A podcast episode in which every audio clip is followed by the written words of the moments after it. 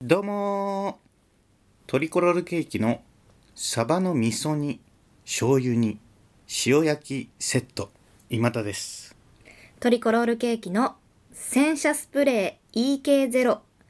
高澤です今日はこんな話をしてみようと思います若松さんとムムお便りからご紹介いたしますはいえー、グツグツネームグツグツネームっていうのこれあれラジオネームのことですよグツグツネームハピネスクラブ若松え突然のご連絡失礼しますリスナーさんから若松さんが話題になってるよと教えていただき拝聴いたしましたチキさんのムム論素晴らしかったですし私も感じていた内容でしたご指摘の通り素人の会社員である私を取り上げていただきありがとうございました寄せましたもしかしてご本人ご本人なんですおハピネスクラブの販売員の若松さんですよね。はい。直接ラジオポトフにお便りをいただきました。はわおい。ありがとうございありまがすとうございます。ちょっと補足説明をし,、はいそうてですみねたいと思います。うんえ私と、まあ、高田さんもなんですけど TBS ラジオのお昼の報道帯番組「荻上チキセッション」という番組をよく聞いてるんですよね。うんまあ、割と硬派なムードの番組ですよねそんなにチャラチャラしてないんです、そうですねはい、でそんな「荻上チキセッション」という番組の中の一つの名物コーナーにですね「ハピネスクラブラジオショッピング」っていうコーナーがあるんですよ、うん福岡の通販会社であるハピネスクラブの販売員の方と、えーセッションのレギュラーであるフリーアナウンサーの南部ひろみさんとが、まあ、お電話をつないでで商品のことを紹介するっていうコーナーなんですねでそんなハピネスクラブには販売員の方が何人かいらっしゃいましてでその一人である若松明さんが普段はお電話で福岡のスタジオと東京赤坂のスタジオをつないでるんですけれども東京赤坂の TBS ラジオに若松さんが降臨するっていう回があったんですよ。ありましたね生で登場するっていう回があって、うんでその生で登場した若松さんですとかそのそこを通じて考えられる報道についてとかジャーナリズムについてうんうんについて僕ちょっと考察をしましてそのことをちょっとご披露した回があるんですよラジオポトフでですねはい、これが第245回「ハピネスクラブが初登場」というタイトルの回なんですけどこの回を若松さんが聞いてくださったんですよ。あの届いてますね届いたんです僕ツイッターでアップしましたよってあげるじゃないですか、はいそれをこの若松さんのことをラジオで聞かれているリスナーさんのどなたかが若松さんがこのポッドキャストでめっちゃ話題になってるよと若松さんに紹介されたんですよね誰かがうんでそれを若松さんが聞いたとはいで丸々聞いたみたいですどうやら30分ぐらいなぜならこのお便りの中にその聞いたであろうフレーズが入ってるんではいチキさんの無無論素晴らしかったですし私も感じていた内容でしたとはい無無論無無論っていうの僕ちょっと語ったんですけど、はい無無論とは言わなかったですけどね無無っていう荻上チキさんが、まあ、ある理由から無無って言ったんですよね、はいそこをちょっと自分なりに分析したんですけどもそこに若松さんが反応していただいたっていうのはこれ超嬉しいです なぜならね言ってみたらその「無無」っていうセリフを受けたのがまず若松さんなんですよはいその若松さんご本人が、チキさんの無論、僕の語ったチキさんの無論、素晴らしかったですし、私も感じていた内容でしたと言ってくださったわけなんですよ。はいこれは嬉しいでしょうよ。そうですよねは間違っなんか読みを間違ってなかったみたいなことですか やっぱそうなんだみたいなことい。ですそかうそうそう。合ってんじゃんと。うん確かね、そして、その若松さんが登場した週の、翌週の月曜だったと思うんですけど、その時に若松さんがまた電話で出演されてた時にセッションに、はいムムーンのことについてなんかおっしゃってたんですよね。うーんそうなんですねそうその僕たちが若松さんのその回に感銘を受けて無無論を語ったのはその前なんですようんでもその後若松さんがご自身でやっぱりチキさんのあのムムについてちょっと言及されていたんですよおおでその時もね南部さんがねちょっと何て言ったか表現忘れちゃったんですけどなんか「チキさん考え抜いた末のムムでしたからね」みたいなことをおっしゃってたんですよ確かおおその時からあこれちゃんとじゃあ僕の読みって当たってんじゃないのかなって思ってたんですけど、ー。うん。まさか若松さんがお便りでそれ教えてくださるとはうん。すごい交流が生まれた。 ラジオポトフの第245回「ハピネスクラブ」が初登場という回でその若松さん生登場の回について語らせていただいたんですけどこれあのお便りもいただきましたんで僕改めてこれもう一回聞き直したんですよ自分でもはい。すごいちゃんと名作回と言っていいでしょうねあ、そうですか。これあの荻上チキセッションを普段聞かれてる方はもちろん聞かれてない方にも別に伝わると思うんですよね。そうですねうん要するにジャーナリズムとコマーシャリズムしょ商業とジャーナリズムの狭間うん。で揺れるムムですようん。言ってみたらね、うん、これ本当にいい回なのでぜひ聞いていただきたいやっぱりあのよく今田さんがセッションをしっかり聞いてらっしゃるということそうと、ですねあと若松さんの振る舞いにも、あの注目してるっていうことがすごく伝わったんですかね。伝わりましたはい。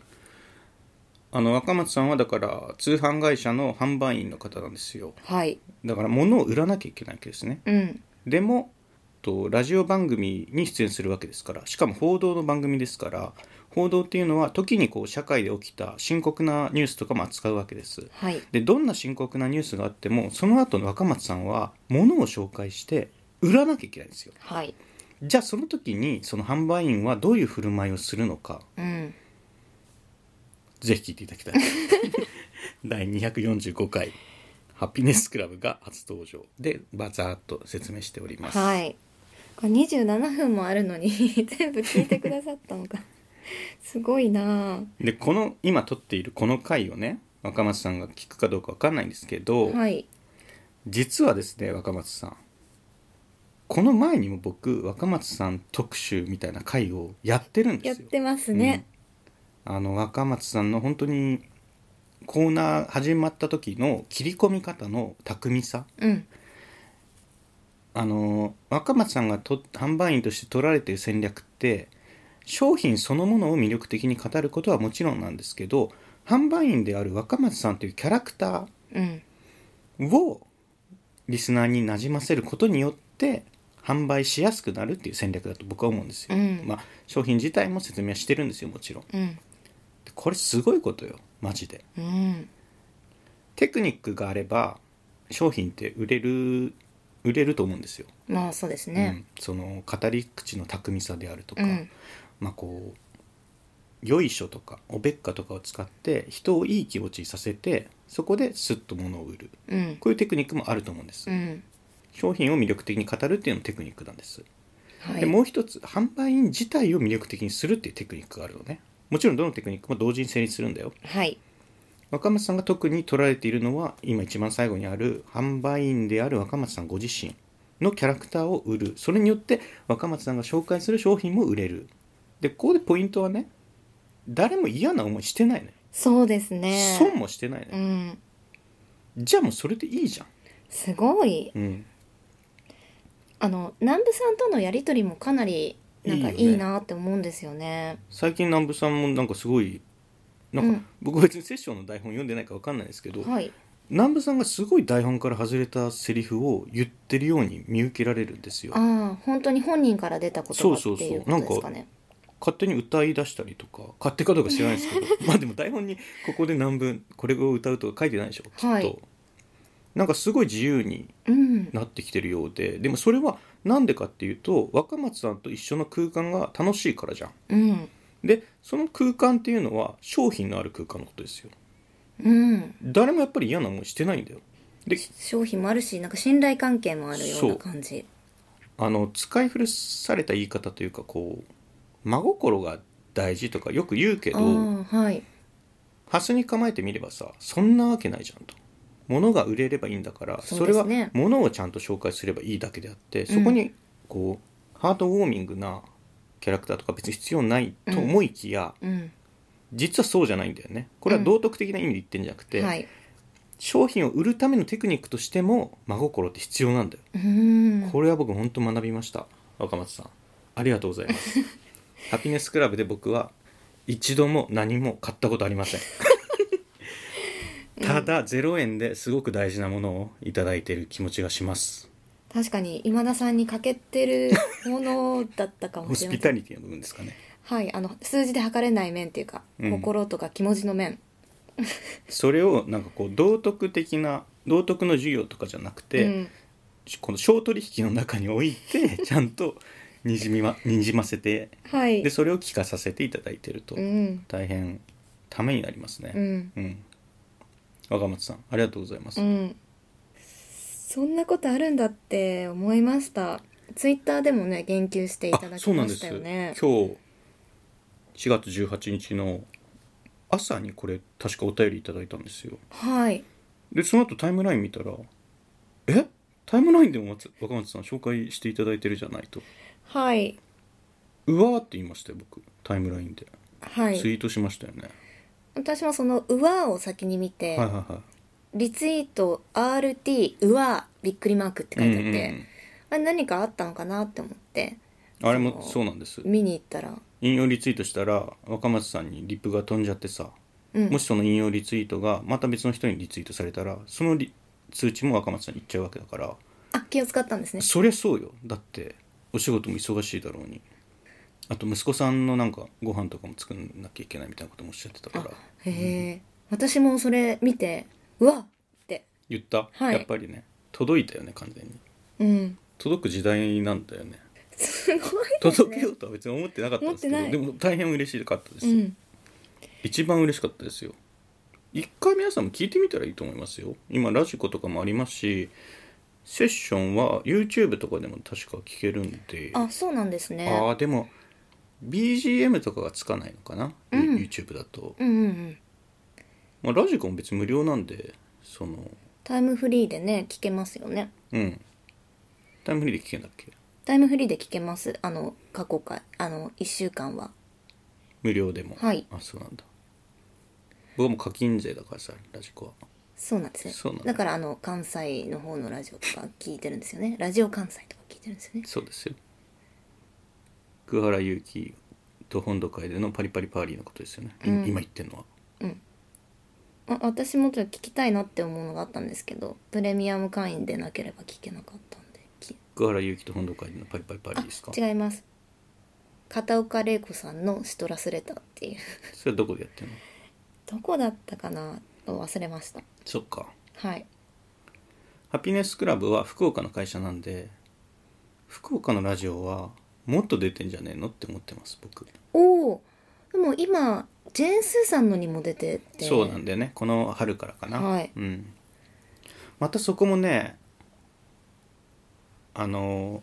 僕はセッションしか聞いてないんで、はいセッションの若松さんしか知らないんですよ、うんでこの今撮っているこの回を撮る前にジェーン・スーさんの「生活は踊る」に登場されている若松さんっていうのを先ほど初めて聞いたんですけど、はいやっぱりうまいねあの全然入り方が違うあ入り方っていうかねまあいろいろ条件がある違うじ違うんだよね番組のうんセッションだと南部さんお一人がお相手なんだけど、はい生活は踊るだと僕が聞いた回はジェーン・スーさんとあと TBS の杉山さん杉山真也アナ杉山アナウンサー、お二人なんだよねそうですお二人と若松さんうんこれもまたいろいろやり方変わってくんだよねそうですね時間帯とか番組の雰囲気もちろがん違いますからねそこを読んで出し方を変えるっていうのが若松さんのテクニックなんで、うんこれはすごいよすごいですねあの僕は人に心があるかどうかって分かんないんですよよく、うんまあ、心があるかどうかなんてね、うんただ今さチャット GPT ってあるじゃないはいすごくあの優秀な AI うんというかね、あれって要は連想ゲームらしくてう、ーんまあこの言葉とこの言葉の間をつなげばなんか心があるように見えるみたいなことなんですよチャットへー GPT そうなんがですね心があるように見えるのはね若松さんもそれなんじゃないかなと思って AI であるとあのあくまで売るっていう目的があるとはいで売るためには何をすればいいのか例えばキャラ自分のキャラクターを明るく優しく見せるこういうエピソードをしゃべるそのそれぞれが売るためのテクニックだと思うんですよ僕は、うんただ例えばその2つをやったら若松さん自身に真心があるように見えるこれは少なくともあの観察してるだけで少なくとも言えることなんですよだって僕はわ、あの若松さんご本人は知らないわけだからはいでもそれでいいじゃないうん本当の真心があるかどうかなんて分かんないんだから真心があるよう見えませんもに、んねそう、うんあるように見えればそれは真心が実際にあるのとほぼ同義なんですよ、うんうんちょっと広げすぎましたけど話をでも本当に僕はそういうことを前のめりにあのハピネスクラブラジオショッピングのコーナーには思ってますよ、へえ、はい、ただ買ったことないですい、いなって思いますけどねあの南部さんがお食事されてるあ感想とか飯がね高田さん飯がお好きで、で南部さんも好きなんでね、はいうんたびたびあるのがあの飯商品が飯だった場合その南部さんが興奮して何がどう美味しいとかを喋りまくるうんで若松さんが次の段取りがあるから、次の段取りにどう入るかっていうのを一瞬あの模索されるんだよね、うんあ僕あの舞台の演出っていうのをちょっとやったりすることが多くてはい今田さんがねあ私が役者俳優がどういう意図を持って動こうとしてるかっていうのを見る癖があるんですよね、うんそれをあのコーナーにはすごい発動させていると いうか今は若松さんどう動こうとしてるかなっていうのをこう感じ取ってるんですよ、うんまあ、勝手にですよその顔見えませんし音声しか聞こえないですけどねはいなんかだからそうですねこの「ラジオポトフ」というポッドキャストがもういずれ大人気になりましてオーバーザさんうんぐらいになった暁には、うんどうですか若松さんそしてハピネスクラブの上層部の皆さあ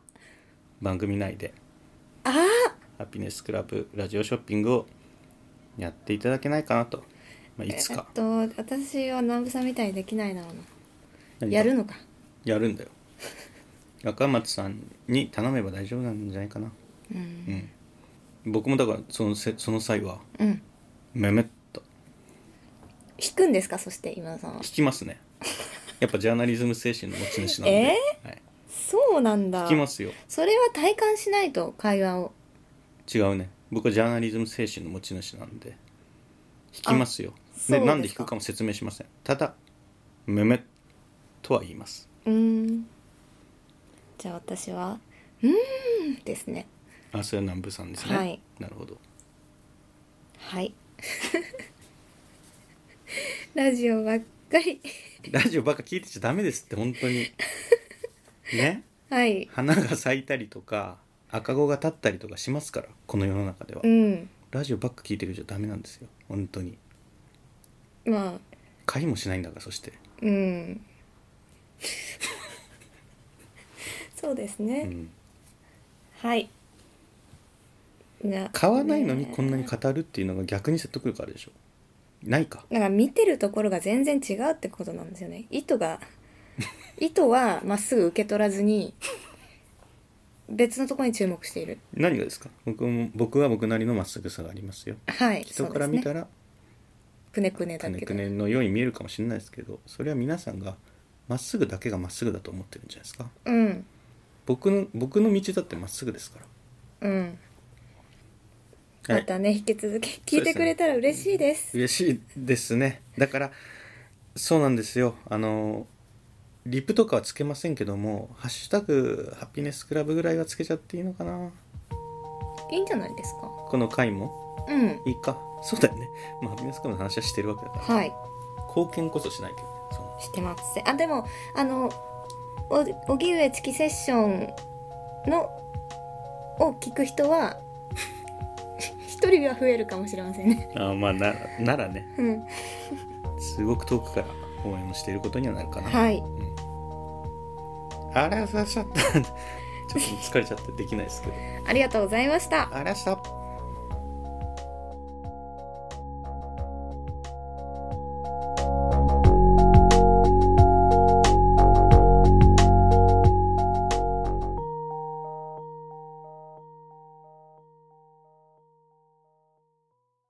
聞いていただきありがとうございます。ラジオポトフでは皆さんからのお便り、コーナーへの投稿をお待ちしています。概要欄にあるお便り受付フォームからお送りください。あなたのお便りが番組を作る